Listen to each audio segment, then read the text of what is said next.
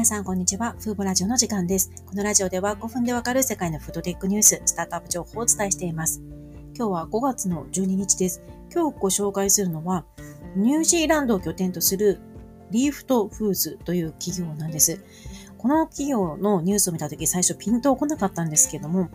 結構驚きの技術でして、代替タンパク質を開発しているんですが、あの大豆や大津麦、エンドウ豆などの植物由来でも、細胞培養でも、微生物発酵でもなく、地球上で最も豊富な緑色の葉っぱからタンパク質を抽出しているんですよね。葉っぱからタンパク質って作れるんだと思ったんですけれども、どうやら実際にやっているようです。でこの企業を知ったきっかけは先月にシリーズ A ラウンドで1500万ドルを調達したのがきっかけです。日本円で約19億円となります。では、具体的にどのようにしているのかと言いますと、リーフトフーズは、すべての緑色の葉に見られるタンパク質、ルビスコというものを抽出しています。これは光合成に関与する酵素として知られるタンパク質でして、私たちがケールやほうれん草、アルファルファもやしなどを食べると自然と摂取しているタンパク質になるようです。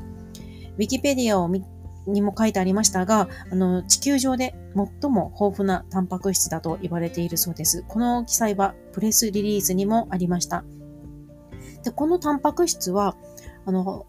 いろいろルビスコは4種類のタイプが存在しているようなんですが、特にタイプ1と呼ばれるルビスコは葉っぱのタンパク質の半分を占めていて、栄養や機能性で重要重要なタンパク質源とされるという論文も確認できたんですね。ではなぜこれを食品の用途に使用しないかと言いますと、抽出プロセスが面倒で、これまで食品での使用が制限されてきたようです。つまり潜在的なこの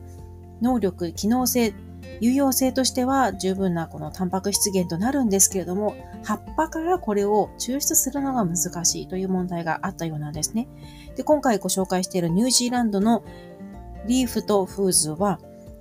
こうした、あの、ルー酸などの窒素固定作物の葉の内部から人が消化しやすい形でルビスコを分離、抽出する技術を開発したということです。このように抽出されたタンパク質は消化性に優れて、色はニュートラル、そして味もニュートラルですので、いろいろなものに使うことができるようですね。そしてアレルギーを起こしにくいという特性もありますので、従来のあの乳タンパク質や大豆、卵タンパク質が食べられないアレルギーのある人にとっても新しい選択肢になるということで、プレスリリースにはゲームチェンジャーになる可能性があると書かれていました。さらに、こうしたルビスコというあの葉っぱ由来のタンパク質は動物タンパク質のように作用して牛肉と同じ完全なアミノ酸プロファイルを有しているということです。つまり栄養面では問題がないということになるかと思います。でここが驚きなんですけれども、このタンパク質を利用することで、世界中の全農地の使用を今の2%未満に抑え、抑える、抑えても世界人口に必要なタンパク質を供給できる可能性があるということです。このあたりの話はまだこう、もう少しこう検証が必要になるかと思うんですよね。実際にルビスコのタンパク質を生産することで本当に今の全農地の2%未満で全人口の食料を賄えるのかといったところはまだ私はちょっと疑問が残るんですけれども、プレスリリースにはこのように書かれていました。この根拠としては、葉っぱが、まそこら中にあるもの、地球上でまあ、探す、簡単に探せて簡単に入手ができるものということが一つの根拠なのかなと思います。で今回ご紹介しているリーフトフーズを立ち上げた共同創業者の2人は、お二人とも農家の方のようですね。今も現役農家なのかはわかりませんけれども、2人とも農家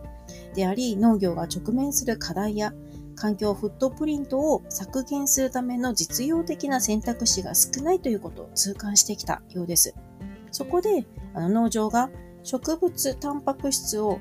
生産するために土地を利用できるようなモデルがないか、これを2人は意図的に探してデザイン、設計してきたと書かれていました。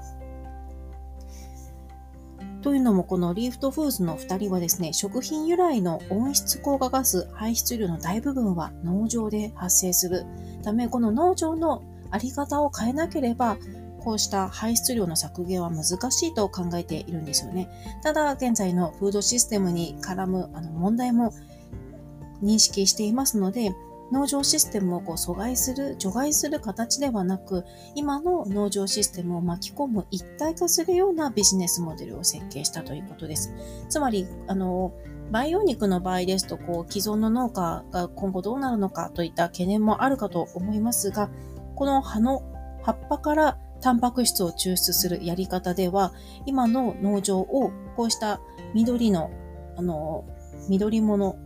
えっと、緑色の葉っぱのあるこうほうれん草ですとかレタスとかいろいろな野菜、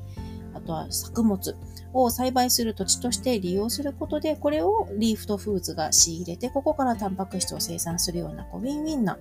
持続可能なやり方が成り立つと思うんですよね。こういった意味で、既存の農業、農場システムを統合する、一体化するモデルを開発したと語っていました。他にも探したところ、このルビスコというタンパク質を食用のタンパク質向けに開発している企業は今のところ1社確認できました。ただ国内の Google 検索エンジン上ではこういった情報は出てこなくてですね、ルビスコは通常光合成に必要な酵素だという記載のものが大多数でしたので、まだ国内ではこういった手法は注目されていないのかなという印象があります。海外ではこういった